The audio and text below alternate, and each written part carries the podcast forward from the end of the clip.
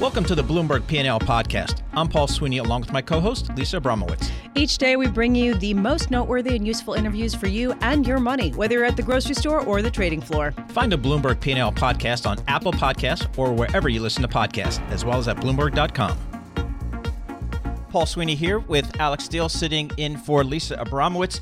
Market Drivers today is brought to you by Marks Paneth L L P. Marks Paneth tax advisors have helped family businesses reach their financial goals for over one hundred years. At Marks Paneth, success is personal. Learn more at Marks Paneth dot com slash tax.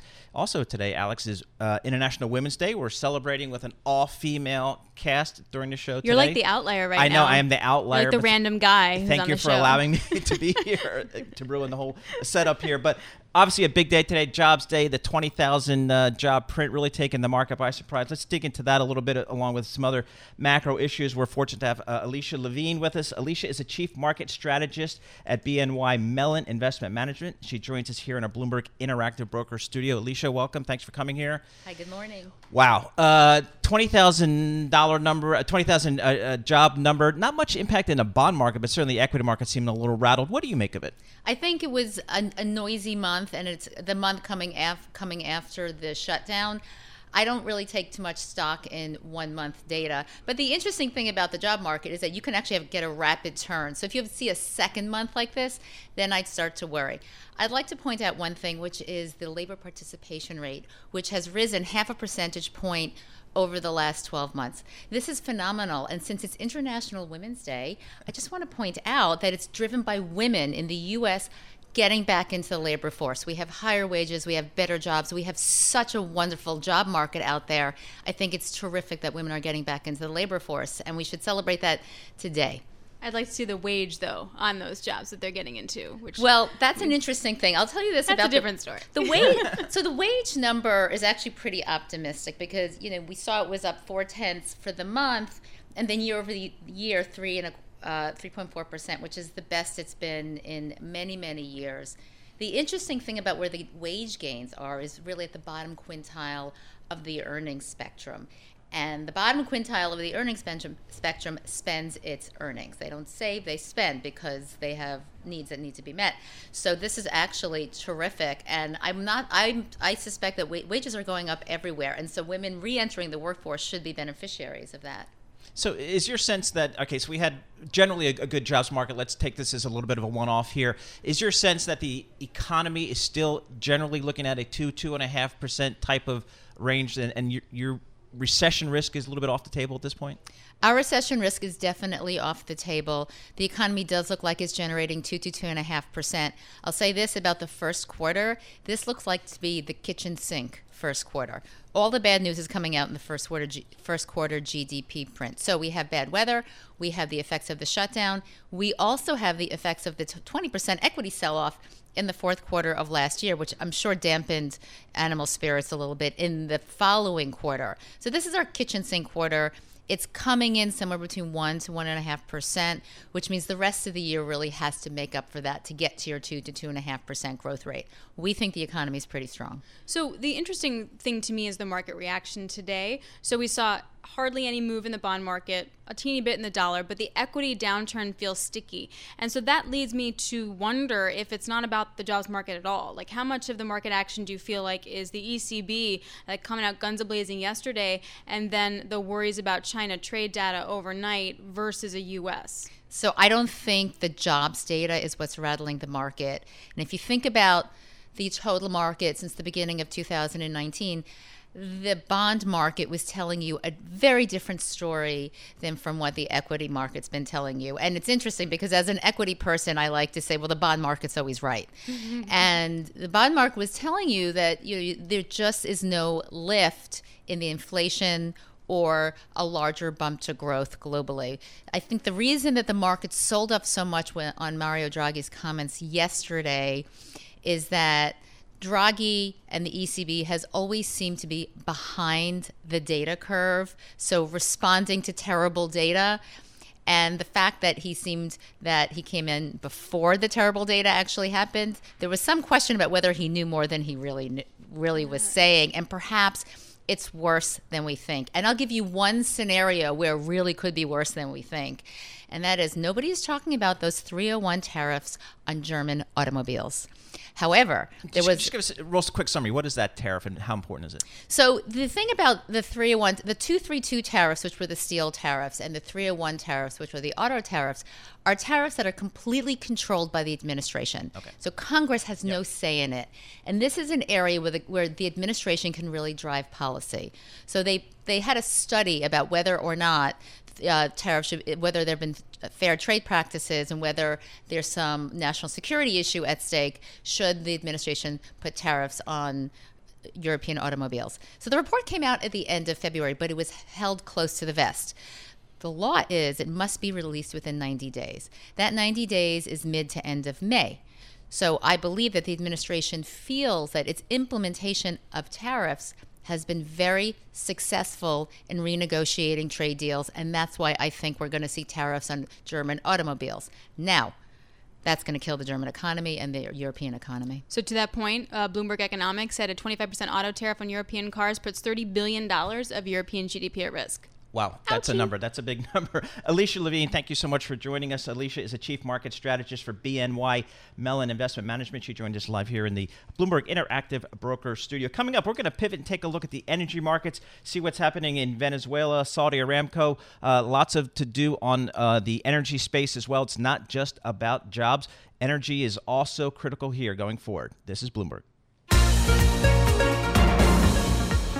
Well, the equity markets aren't the only ones that have experienced extraordinary volatility over the last, let's say, three or four months.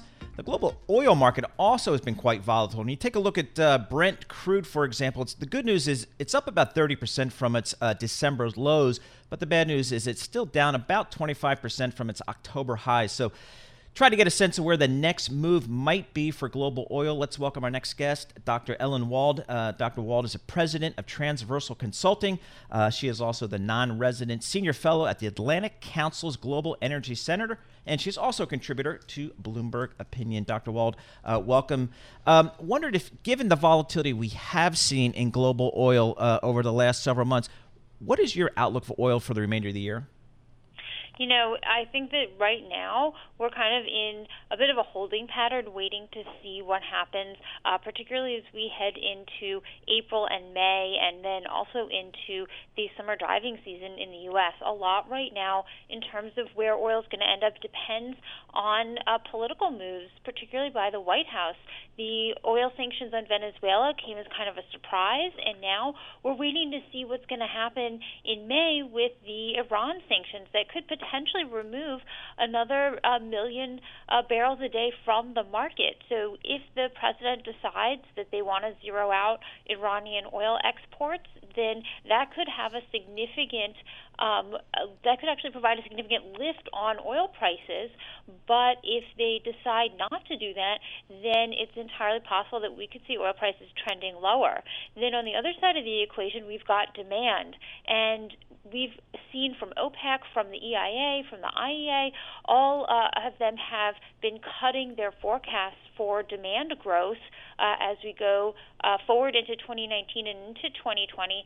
So right now, though, we're really waiting to see whether that actually does pan out. And I think that the summer driving season and uh, gasoline demand and jet fuel demand yeah. uh, as well are going to be important indicators for where we're heading in the second half of twenty nineteen and into twenty twenty. So if you sort of weigh the Venezuela sanctions and Iranian sanctions and looking ahead to the waivers and stuff, literally what's the oil price that President Trump makes his decision at? Well, that's that's a really good question. He certainly seems to get kind of antsy when oil prices head upwards. Um, I would say maybe in the in the sixty dollar barrel range for W T I and uh, seventy dollar barrel range for Brent. But I do also think that his decision really uh, depends more on gasoline prices. And we we generally see higher gasoline prices in the summer. Uh, we produce a slightly more expensive blend of gasoline that we use. Uh, and I'm not sure the president is necessarily going to take those variations into account, but he definitely gets uh, gets anxious when prices get, you know, above that that marker. And so I do think that, and it also depends on how long these Venezuela sanctions continue for. I think that the the calculus probably was that they would be done by now. And uh, this problem in Venezuela is really becoming more of a long-term rather than a short-term issue. And I wouldn't be surprised if we see even greater crackdowns on the financial institutions that India and uh, China are using to facilitate purchases of Venezuelan oil. Uh, that could also uh, play a role and could possibly drive up oil prices higher as well. So What, how what's it like doing business right now in Venezuela? Because when you ask the companies, the standard line is like, we will make sure to cooperate with any kind of sanctions that come through, and we're talking to the U S government. Like, that's what you're going to hear, right? What's the reality? The reality is that things are a lot more complicated, and a lot of it does also depend on the personal relationships between, uh, you know, Venezuela, between the Maduro government and some of these companies, uh, particularly the Russian ones and the Chinese ones that have lent Venezuela a lot of money. Their concern here is that uh, it's not just buying oil. China isn't just uh, invested in this situation as a source of petroleum. They've also lent a great deal of money to Venezuela, and they want Uh, they want to get that money back, and they want to get the interest payments on that. So they're going to be doing everything they can to make sure that that's facilitated. So, Doctor Wald, I know you're also the author of uh, a book entitled Saudi Incorporated, uh, which kind of looks at the whole Saudi Aramco issue and the family and so on and so forth. So I need to ask my uh, Aramco I P O question. Ooh, which, what's that question? Now I'm excited. When is it going to happen? Is it going to happen? When is it going to happen? And kind of what are the drivers here? You know, that's a really great question, especially because we just saw uh, the other day that a Saudi oil minister again made a statement saying the I P O is going to happen in another two years. And right now, they're still uh, facilitating or, or they're still going about their acquisition of the petrochemical giant Sabic, which has really pushed off any kind of I P O move for, for quite some time. And I do think that the I P O schedule uh, definitely depends on this this acquisition. Right now, uh, I think what's going into the calculus are, can they get the valuation that they want? Yeah. And they may not be able to do that unless the company grows some more. And so I wouldn't be surprised if that uh, two-year timetable be- could become three or four years, depending on uh, how, how fast they can grow. Yeah. Uh, another calculus here is um, what's going on between the Saudi government and the Saudi oil ministry and Aramco. And the Saudi government is looking to basically kind of cash in on this I P O to fund their public investment right. fund, their their sovereign wealth fund. And right now they don't have the amount of money that they're looking for. By buying Sabic from the P I F, however, the Sovereign Wealth Fund will get more money, and so they may be more satisfied and willing to um, hold off on the I P O until, right. as the Saudis always say, conditions are optimal. Well, you know, talk about that for a second, because I P Week, uh, Saudi Aramco uh, C E O, he seemed pretty upset. He was definitely like, investors don't buy our industry, they're writing us off for dead, and that's not true. There's going to be a supply gap. To me, that sounded like a C E O that wasn't able to market an I P O. Yeah, they definitely ran into some issues marketing the I P O uh, and marketing the company, but I do think a lot of that has to do with um, a lot of misunderstandings that are perpetuated about Aramco and particularly about Saudi Arabia's uh, oil and its oil reserves. And so I can understand his frustration there. Uh, there's a lot of misinformation out there. Doctor Ellen Wald, thank you so much uh, for joining us. Uh, Doctor Wald is the president uh, of Transversal Consulting, non-resident senior fellow at the Atlantic Council's Global Energy Center, and also contributor to Bloomberg Opinion. So what is your sense of this I P O, Alex? Does this happen no. in our lifetime? No, maybe in our lifetime. I don't know. I'm going to Sarah Week next week. I'm talking to twelve energy C E Os, so I'll let you know. I'll get back Excellent. to you on Wednesday. I'm just I'm just speaking for all the energy investment bankers out there uh, who are waiting for what was going to be a monster payday for them, and they still hope so. Taking a look at a West Texas Intermediate crude right here, fifty-five dollars, down a little bit, down about two and a half percent today. This is Bloomberg. Just crossing the uh, Bloomberg terminal right now is uh, news that ex-Fox uh, executive Bill Shine resigning from the White House, that according to uh, Sarah uh, Huckabee Sanders. Uh, so that is a relatively short uh, tenure for uh, Mister Shine as he uh, came to the White House from uh, the news corporation twenty-first Century Fox. So uh, just crossing the headlines right now. Uh, but thinking about the jobs data, clearly not uh, well received by the equity markets, continue to be a little bit weak there, but absolutely a complete yawner from the fixed income markets. I'm looking at the ten-year Treasury, literally unchanged on my Bloomberg screen, yielding two point six four percent. So to help us kind of dig into uh, the bond market and all things fixed income, we welcome back our friend Kathleen Gaffney. Kathleen is co-director of Diversified Fixed Income at Eaton Vance. Eaton Vance has over four hundred billion dollars under management, about eighty billion dollars of which is in fixed income.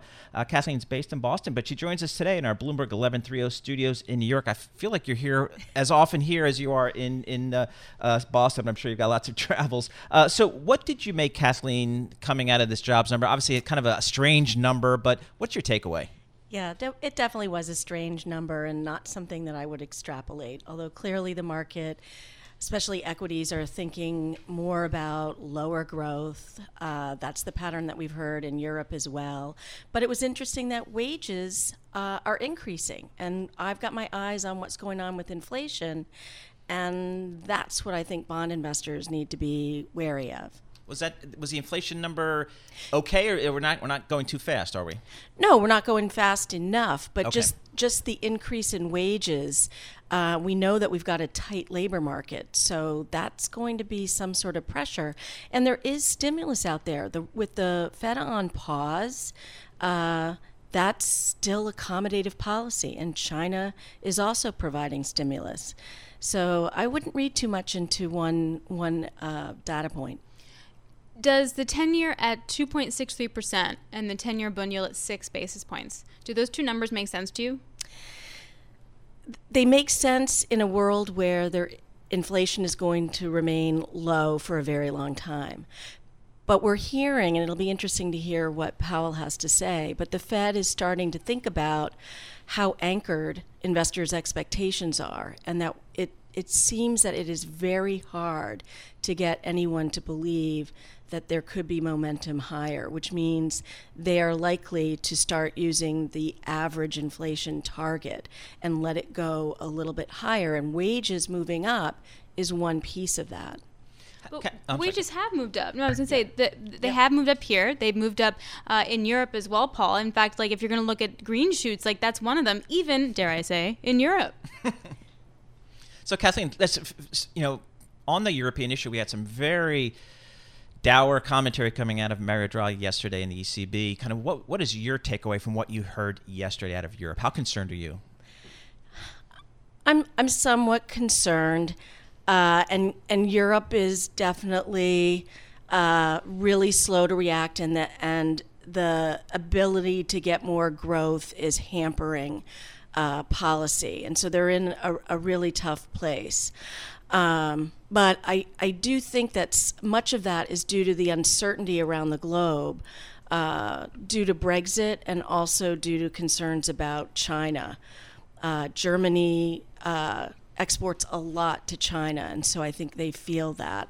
Uh, I do think that the uncertainty is going to be resolved uh, with the U S China relations, and I think with the China stimulus that's coming, I think that's positive, but it probably isn't something that we're going to see until later this year.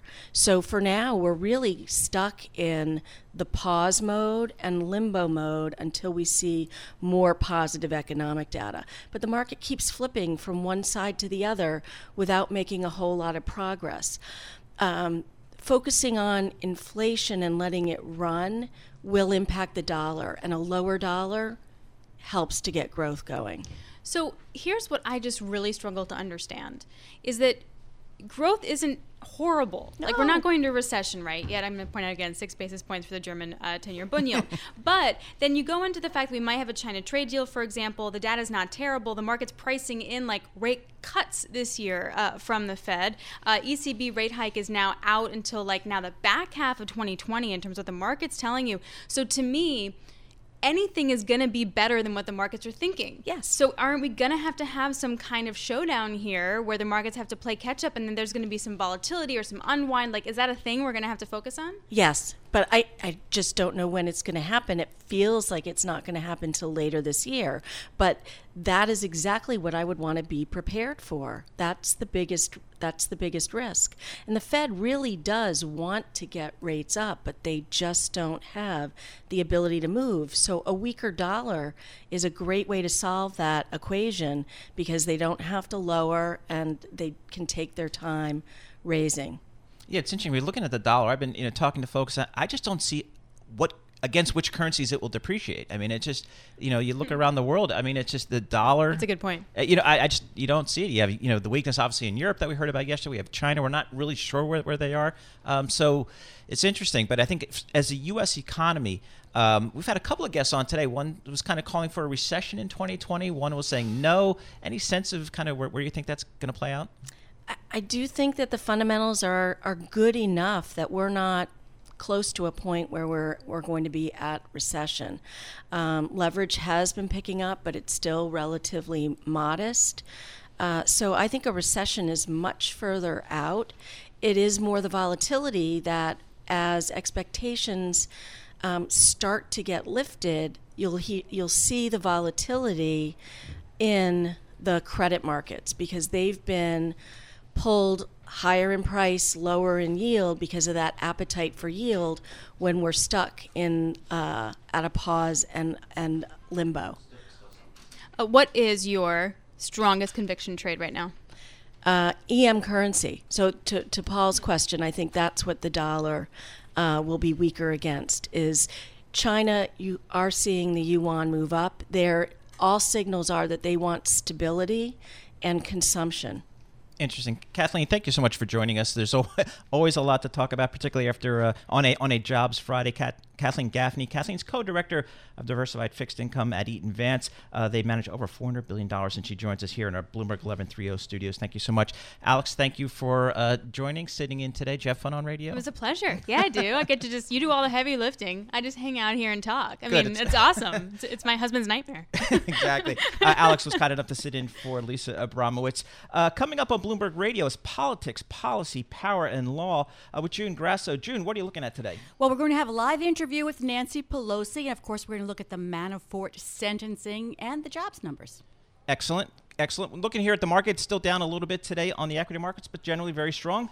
I'm Paul Sweeney, and along with my sit-in co-host Alix Steel, this is Bloomberg. Now on Bloomberg Markets, Munis in Focus. Focus on Munis is brought to you by Build America Mutual. BAM Green Star Bonds finance projects that protect and restore the environment with more renewable energy and efficient transportation and buildings. Visit build america dot com slash Green Star. BAM, Building America. Well, there is a growing, I'll call it chatter within Congress to repeal the ten thousand dollars cap on deductions for state and local taxes, or SALT, uh, to use their vernacular. Uh, to get an update on this and all things muni, let's welcome once again Amanda Albright. Amanda is the A Municipal Bond reporter for Bloomberg News. She joins us uh, here in our Bloomberg Interactive Broker Studio. Amanda, welcome again. Um, is there any chance that this issue with the state and local taxes can get any movement in Congress? So as that story outlines um, by Joe uh, Light, uh, it doesn't look like the, it, there will be any traction made on that proposal. Both Republicans and Democrats have their own reasons for not supporting the um, you know, change to that. And for muni investors, um, they might be looking at all the cash coming in and saying, well, maybe we don't mind the, the, the cap on SALT deductions because it's led to just tremendous demand for municipal bonds as people, you know, seek out tax havens. Um, and so that's something that's really propped up performance this year for the muni market. Have you noticed after sort of a, a couple years of dealing with this, um, the difference in, say, states like Connecticut? Because I got to tell you, like so many guys in the industry that I talk to are like, yeah, yeah, yeah, I live in Connecticut, and they really don't. They're residents in Florida, but like they actually live in Connecticut. Right. So we talked to a financial advisor um, this week about just the SALT-driven demand for munis, and she was saying that um, she is definitely hearing from more clients who are worried about taxes, and just that's becoming more part of the calculus for them. She was basically saying that no one that she works with ever retires to New Jersey. They're retiring from New Jersey and leaving. Um, and she basically says she has clients from all over the U S um, that have previously lived in New Jersey. And maybe taxes weren't the only reason why they left, but it certainly wasn't something that kept them there. Interesting. Well, interesting. We, as a resident of New Jersey, this is near and dear to my heart. But another issue is interesting for the state of New Jersey is uh, New Jersey Governor Phil Murphy, who will be on Bloomberg Radio and Television today uh, in the four o'clock hour. We, we should mention, uh, but he released the state budget's thirty-eight point six billion dollars uh, budget. Uh, in there, on the revenue line, was taxes supposedly going to come from cannabis, legalized weed, uh, something along the order of three hundred or three hundred fifty million dollars. But they're actually coming in much less. What's going on there? Right. So Murphy's budget um, only estimated that it could raise sixty million dollars from cannabis taxes, which haven't been legalized yet, I should add. Um, so before, he was estimating that this could be something that could raise three hundred million dollars a year. Um, but now it's kind of, you know, a reality check for New Jersey and other states. Um, New York is also talking about legalizing marijuana, um, which, you know, is a competitor to any legalized um, marijuana in New Jersey. Um, there's also this issue of the black market and people who already were getting their marijuana from one source, and will they actually go and pay taxes on a source that they weren't, you know, previously paying taxes on? But it just highlights to me kind of the desperate measures that some states are kind of grappling at. So it's not only, you know, taxing pot. I'm going to say pot. Is that okay? Am I dating yeah, myself if I say pot? Okay. Um, okay. Whoopsie. Uh, so um, then, but then there's also the proposal in New York, right? That if you have a condo and you don't live there and you rent it, that then you got to get taxed on that. I mean, like, are these, do investors like these kind of proposals when it comes to the muni market? That's a great point. And I think um, I would put marijuana taxes up there with like cigarette taxes and gasoline taxes as being these kind of imperfect revenue sources um, for various reasons. So cigarette taxes, um, the more that you tax cigarettes, the more consumption declines. So that's kind of an imperfect revenue source. But it's one that states, especially um, states where there's a lot of anti-tax sentiment, well, they view those as easy to raise because it's a, it's a sin tax. Um, and then with gas taxes, you know, there's a lot of talk about electric electric vehicles, hy- hybrid cars, you know, how reliable is gas tax money going to be in thirty years, which is kind of the time frame that mm-hmm. states are working with.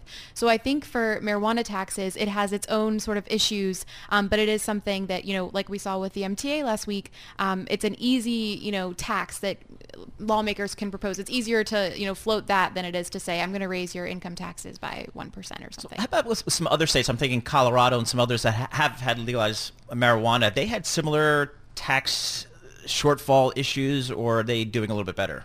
So it's more of like a, a nice to have for a state like Colorado, which is, you know, a really strong credit. There's like tons of people moving in.